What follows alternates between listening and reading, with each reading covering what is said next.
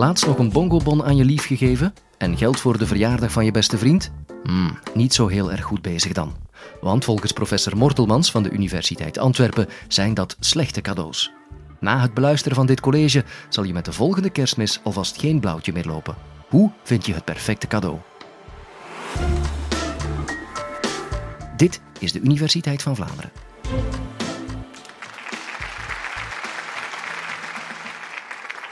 Ik val met de deur in huis. Wie van jullie heeft me kerstmis kerstcadeautjes gegeven? Steek jullie vingers op. Oké, dat is bijna iedereen. En wie van, van degenen die kerstcadeautjes gegeven hebben, hebben op voorhand afgesproken hoeveel dat die mochten kosten? Strava, jullie kennen elkaar niet en toch spreken jullie af hoeveel cadeautjes mogen kosten. Ik ga het hebben over cadeautjes. Nee, ik ga het hebben over geefcultuur. En dat is meer dan verjaardagscadeautjes en kerstcadeautjes. Geefcultuur is bijvoorbeeld vakantiekaartjes. Je bent op vakantie en wat geef je van je vakantie? Je geeft een kaartje. En je verwacht dat er een kaartje terugkomt. Ja, oké, die traditie is een klein beetje voorbij. Gaan we nog op café? Wat geven we op café? We trakteren op café. Je geeft zomaar drinken aan iemand anders. Je geeft. Of voor, nee, niet alleen voor de jongeren, voor iedereen. Je geeft een duimpje op Facebook. Je geeft aan iemand een duimpje. Je geeft. Daar gaan we het over hebben. Over geven. En hoe belangrijk geven is. En we zijn hier in Antwerpen. En omdat we in Antwerpen zijn, heb ik uh, ja, de hulp ingeroepen van de, bekende, de sympathieke, bekende Antwerpse popkenner. Ook wel gekend als de muzikant, Clément Perens. Hij gaat mij helpen vanavond, omdat Clément is niet alleen een uh, begenadigd gitarist, hij is ook uh, socioloog en filosoof. En ja, ik ga het hem zelf laten zeggen. Zaken bij mij alle problemen kwaad met de vrouwen of met de mutualiteit. Voor restaurantautour is voor de volgende pink.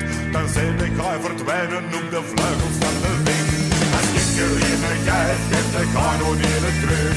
Als ik er in jij geeft de kanonieren Goed, voor wie niet zo goed Antwerps praat. Clement is boos. Want als hij op café trakteert aan zijn beste vriend dan trakteert je beste vriend niet terug. Een diepzinnig inzicht van Clement. Hij had het ook in het Latijn kunnen zingen, maar ik weet niet of dat Clement Latijn beheerst. Maar in het Latijn noemen we dat do ut des. Onthoud dat. Do ut des. Ik zal het vertalen voor degenen die geen Latijn hebben. Ik geef aan jou, opdat jij aan mij zou geven. Dat is de vertaling van do ut En daarmee is alles gezegd. Dat is de kern van hoe onze geefcultuur in elkaar zit. Ik geef aan jou omdat jij aan mij zou geven. En er zit een wederkerigheid in. Dat is het eerste wat er in die do ut des zit.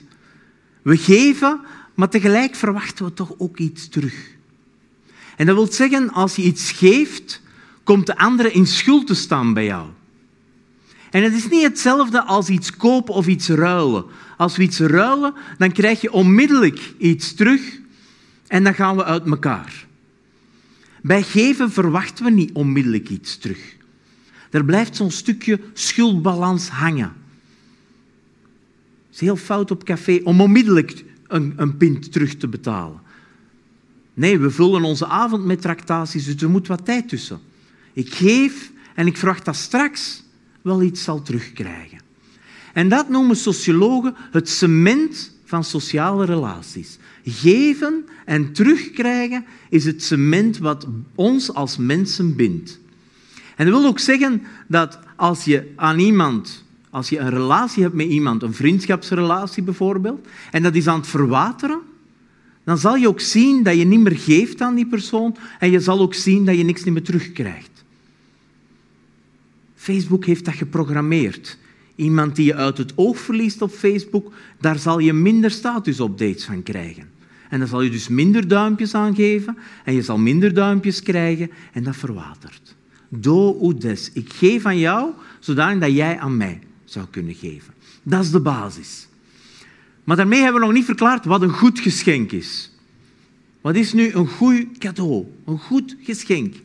Wel, een goed geschenk, als we een geschenk uitwisselen, dat ding dat we uitwisselen, dat is een stukje een symbool van onze relatie. We geven niet zomaar iets. Je geeft iets wat vertelt over de ander. Want ik geef iets aan jou, want ik weet dat dat bij jou past en dat jij daar wel blij mee zal zijn. En tegelijk zegt dat iets over mij. Want ik ga natuurlijk niet iets geven dat ik zelf verschrikkelijk vind. Dus het zegt iets over de ontvanger en het zegt iets over de gever en het zegt iets over hun relatie. En daarom willen we ook dat een cadeau een uniek ding is. Een goed cadeau is iets dat uniek is. Iets wat je jaren later nog altijd weet. En er zijn verschillende mensen die dat in hun huis kunnen zeggen. Die vaas heb ik in kerstmis 82 van mijn zoon gekregen. Je hoort het mensen zeggen. Dat wil zeggen dat die vaas, dat is niet gewoon een ding meer, maar dat is iets uniek geworden. Het is die vaas en het is niet eender welke vaas. Als die vaas kapot gaat, hebben we daar extra spijt van.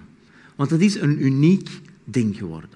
En als we dat cadeau uitwisselen, wat hoort daar ook bij, bij een goed cadeau? De verrassing. Een goed cadeau is een cadeau waar we iemand mee verrassen. Van, hé, hey, je hebt aan mij gedacht en dat is nu goed gevonden. Maar de enige manier waarop dat we iemand kunnen verrassen, is door dat in te pakken. Dus wij pakken cadeautjes in. Zonder inpakken, geen, geen verrassing, geen goed cadeau.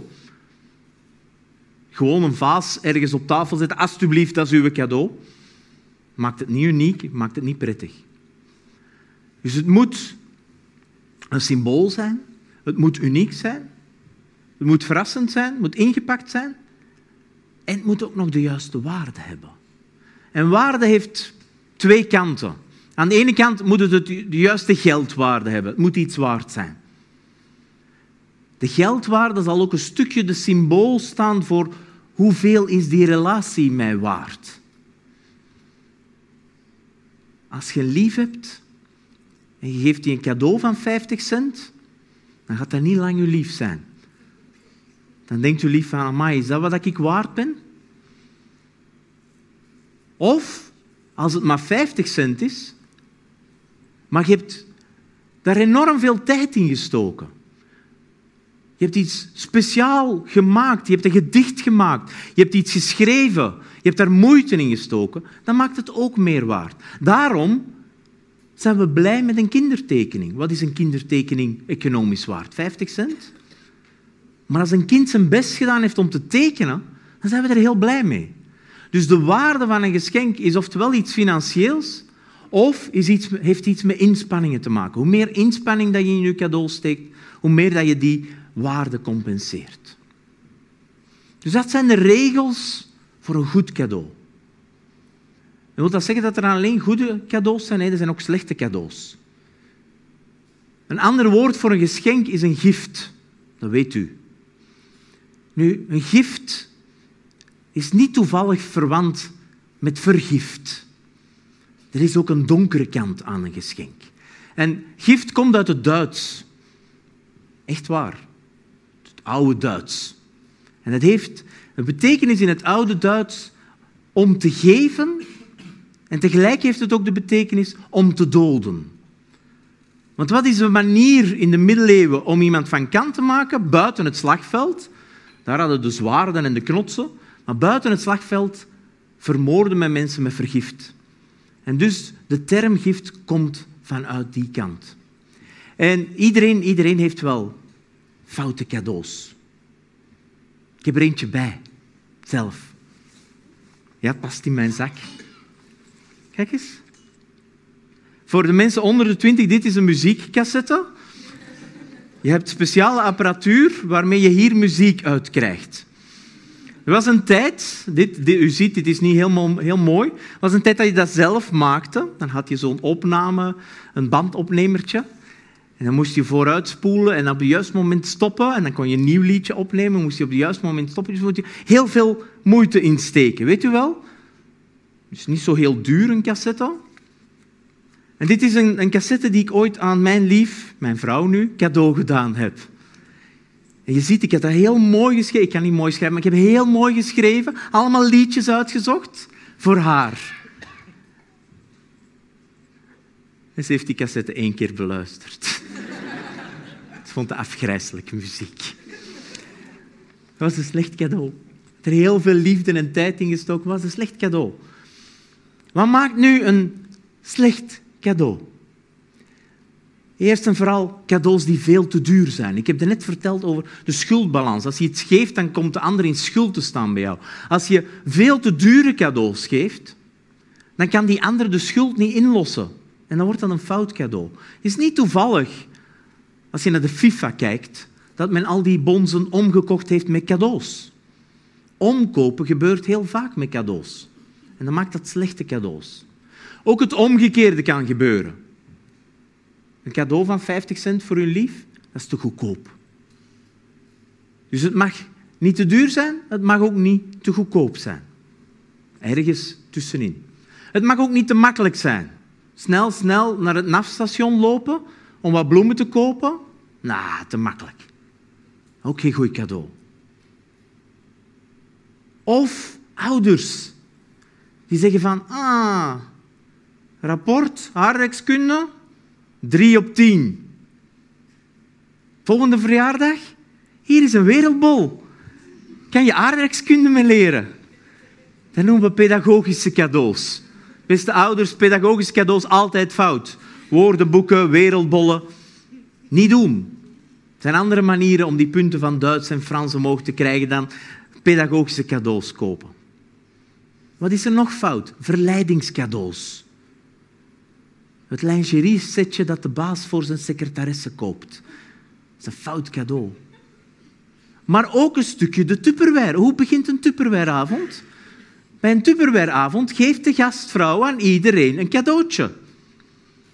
Waarom doet ze dat? Do des. Ik geef aan jullie, zodat jullie aan mij zouden geven en goed kopen straks op de Tupperwareavond. Eh, een cadeautje met een reukje aan. En dan heb je de laatste categorie, dat zijn gewoon de verschrikkelijke dingen. Sommige mensen hebben echt geen smaak en kiezen in de winkel verschrikkelijk lelijke dingen. En dan kan je alleen, hoeveel moeite of hoeveel geld dat je daar ook in steekt, ja, die zijn fout. Maar hou ook de situatie in het achterhoofd. Eén keer per jaar komen mijn collega's van mijn onderzoeksgroep komen bij mij eten. En dan brengen die een cadeautje mee. Dat is leuk. En vaak is dat een, een, een, eh, een cadeaubon, een bongobon. Vind ik prima. Dan krijgen we een, een, uh, een etentje voor het gezin bijvoorbeeld, of een ontbijt met het gezin. Dat vinden we leuk en kunnen we, kunnen we met z'n allen uh, eens lekker gaan ontbijten. Maar diezelfde bongobon heb ik ooit wel eens heel hard verknoeid. Want ik dacht, oh, ik wil met mijn vrouw op weekend. Maar ja, we vinden nooit direct een datum en ik kan er toch niet op voorhand zeggen, geef eens wat datum, want ik wil dat nu een weekend. De verrassing is dan weg, snapt u? Goed cadeau, verrassing. Dus ik heb haar een bongobon gegeven. En bijna naar mijn kop teruggekregen. Dat was een fout cadeau. Het werd een heel leuk weekendje. Dus ze heeft mij helemaal vergeven. Maar afhankelijk van de situatie, als ik die van mijn collega's krijg, oh fijn. Als ik die aan mijn vrouw geef, helemaal niet fijn. Dus de situatie hangt ook heel sterk af of dat je een goed of een slecht cadeau maakt. En hoe gaat het dan met onze geefcultuur? Als we goede cadeaus hebben en slechte cadeaus, hoe zit het dan met de geefcultuur in ons land of in West-Europa? Wel, het gaat goed met de geefcultuur. Elk jaar zie je dat er de records bij kerstmis gebroken worden. We geven altijd maar meer geld uit aan kerstmis, aan kerstcadeautjes. We zien het aandeel van Facebook door de lucht gaan. Het gaat goed met Facebook. U geeft massaal duimpjes en u krijgt massaal duimpjes terug. Dus het lijkt heel goed te gaan. En toch gaat het niet goed met onze geefcultuur. En weet u waarom?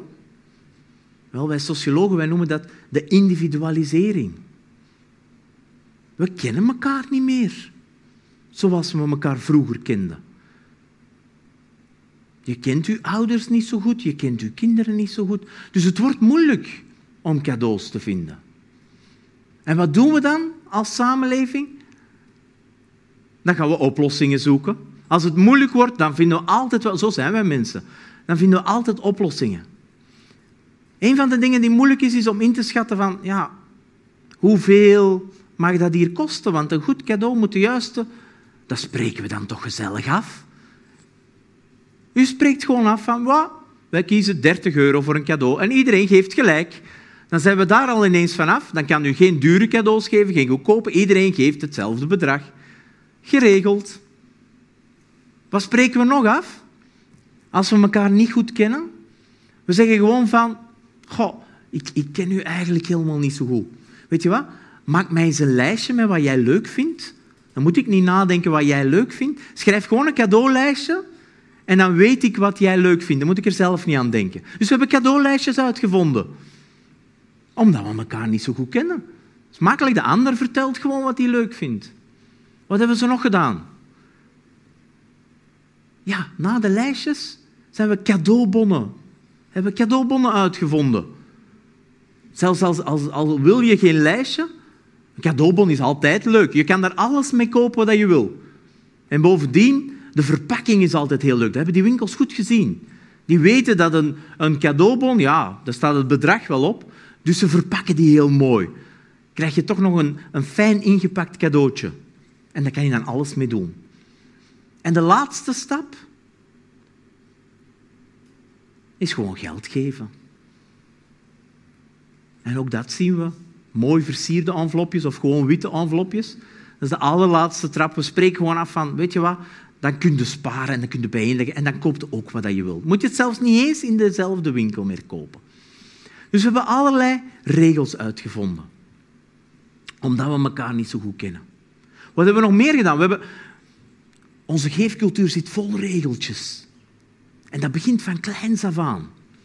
Wij leren onze kinderen cadeautjes geven en ontvangen. Een van de dingen die we de kinderen leren is altijd blij zijn als je iets krijgt. Altijd blij zijn, hè? Van kleins af aan leren we een geschenk ontvangen. Want een van de andere regels is, je zal nooit een cadeau weigeren. Want dat is de relatie weigeren. Als je zegt van nee, ik moet dat niet hebben, dan zeg je eigenlijk van nee, ik moet jou niet hebben. Het is wel pijnlijk, hè? Als een, een zesjarige zegt van ah, oma, dat is niet tof, moet jou niet. Dus we leren om nooit een cadeau te weigeren of terug te geven.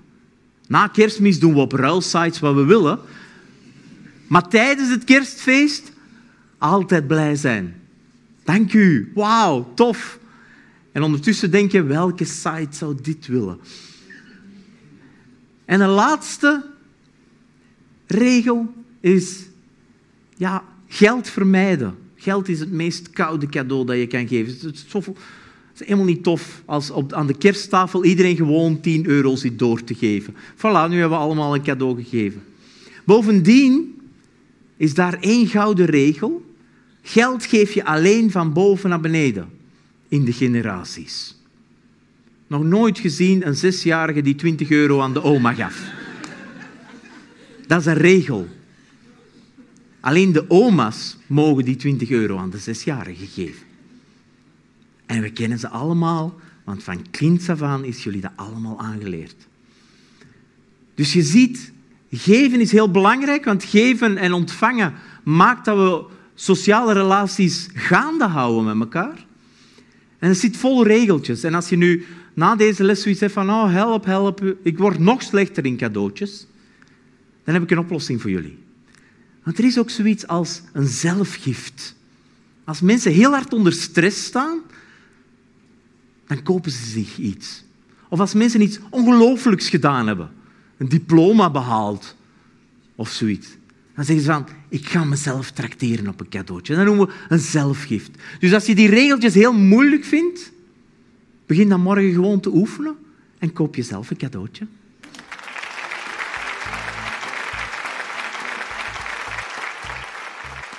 Krijg je geen genoeg van duimpjes te geven? Like ons dan ook op Facebook en Instagram of laat op Twitter iets van je horen.